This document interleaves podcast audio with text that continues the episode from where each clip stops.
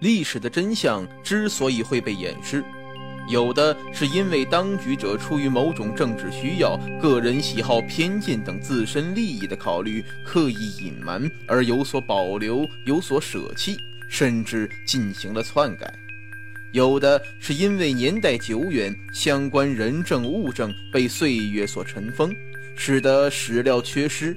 许多细节被覆灭，有的是因为受人类当前的认知能力和科技水平所限，而不能完全得到合理的解释等等。人们需要知道那些各种记载不详的历史，更要知道被遮蔽的客观历史细节的真相，让被歪曲或颠倒的历史面貌还原，让被尘封的证据得以再现。让历史遗存得以重新认识，得到新的阐述或评价。那么，就请与我一起揭开历史的真相。欢迎收听由韦一笑为您播讲的历史疑案。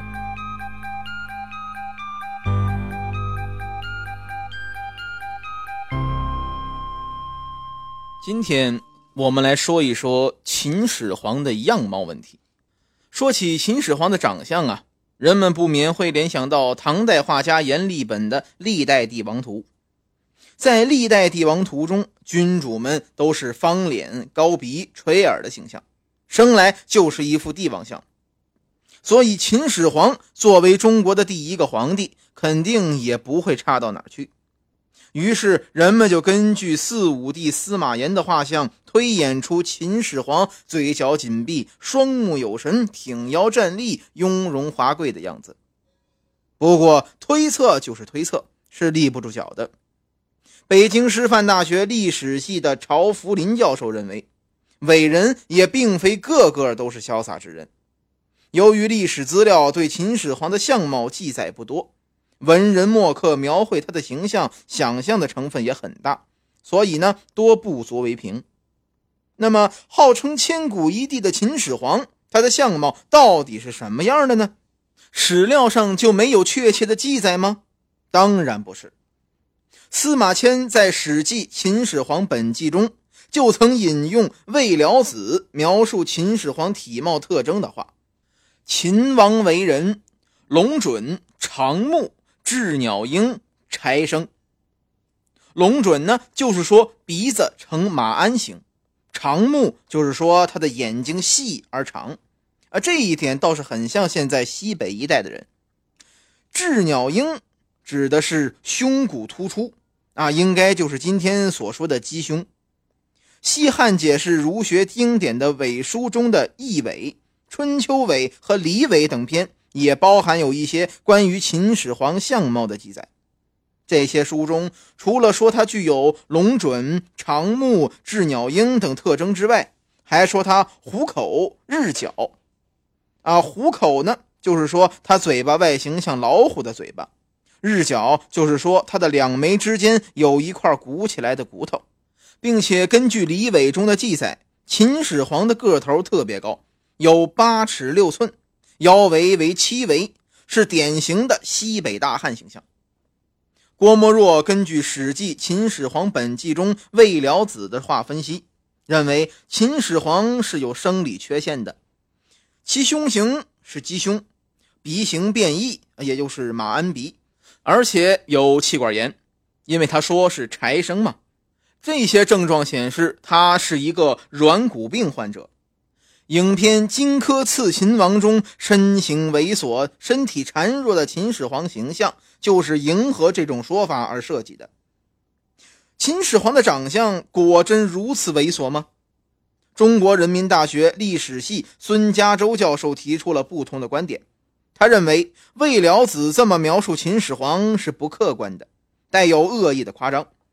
由此可见，郭沫若推断秦始皇有生理缺陷也是不可靠的。北京大学历史系秦汉史专家刘华柱比较认同伪书中关于秦始皇体貌特征的记载。伪书中相当于汉代的经书，该书在我国失传，二十世纪八十年代末期才从日本运回。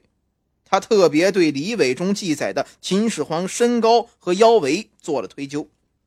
书中说，秦始皇高八尺六寸，其换算成今天的长度单位，大约相当于一米九八。对于秦始皇的腰围，书中说他腰围是七围。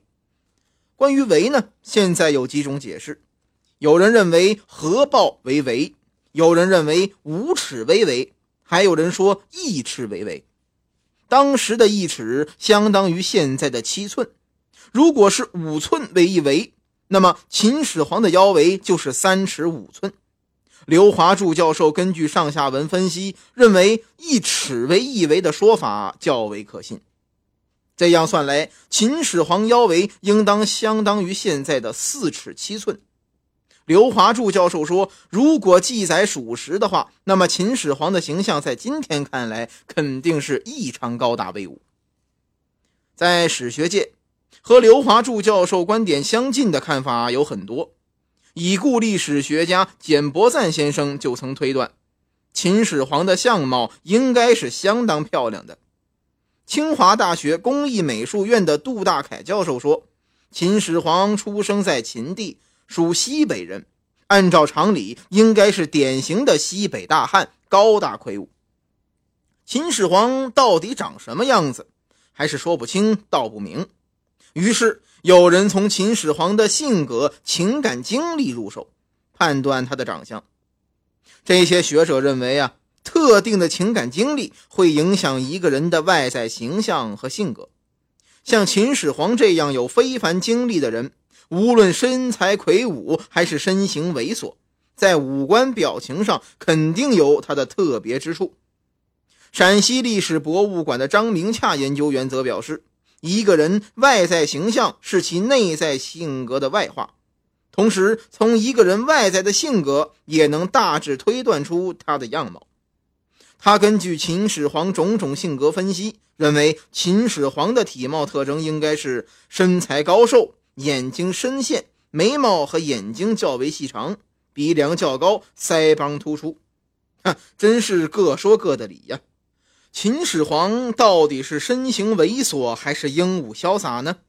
想必到现在也没人能说个明白。但是无论他是英俊潇洒还是身形猥琐，身为一个帝王，总是要有女人的。一般来说。中国古代的帝王登基时就要立皇后，旷世之主秦始皇却终身未曾立过皇后，致使秦始皇陵内一墓独尊，没有皇后墓。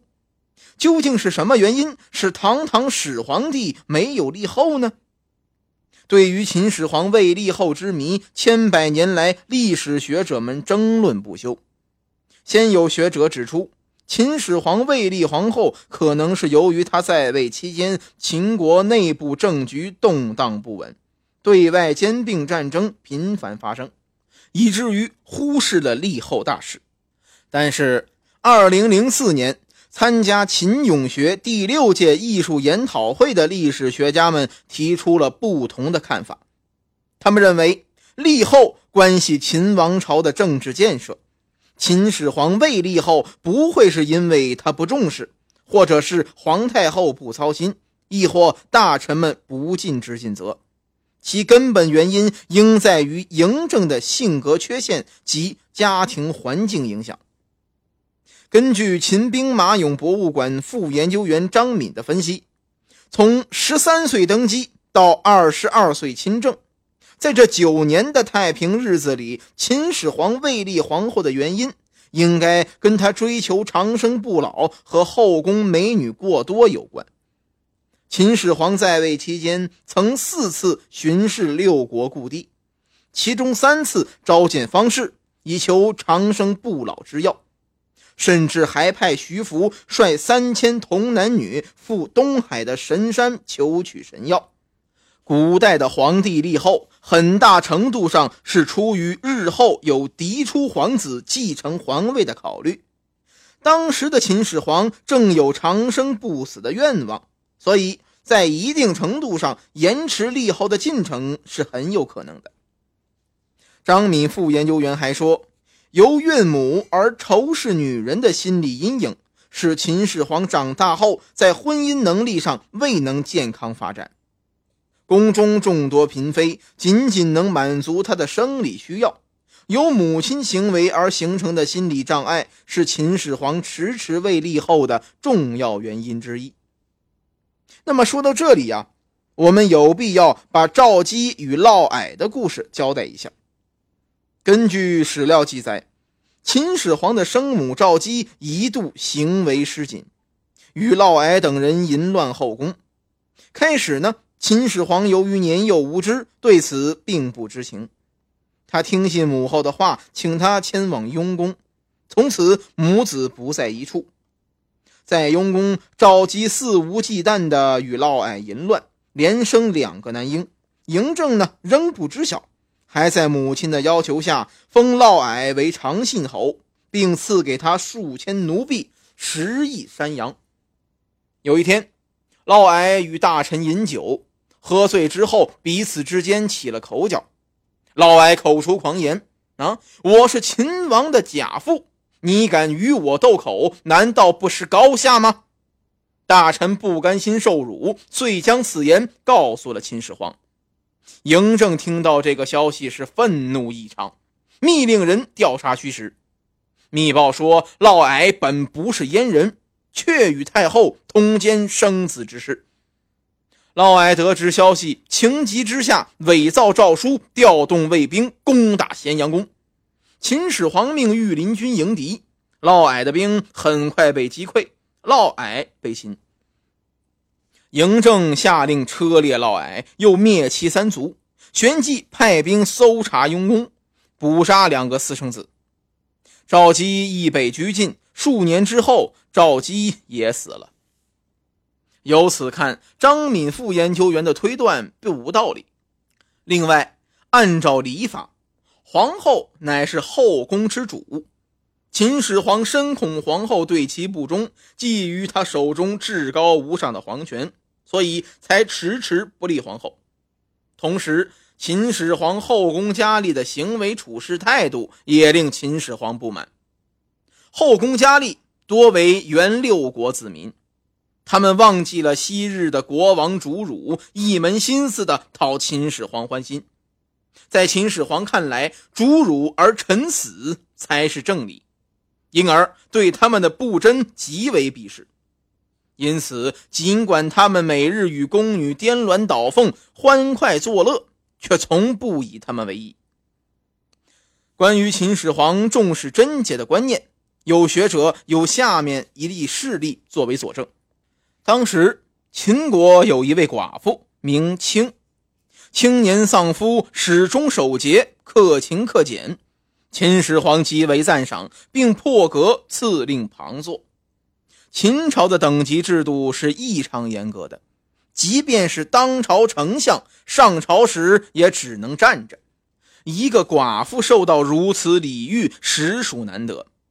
另外，秦始皇还为他铸造怀清台，以敬扬其节。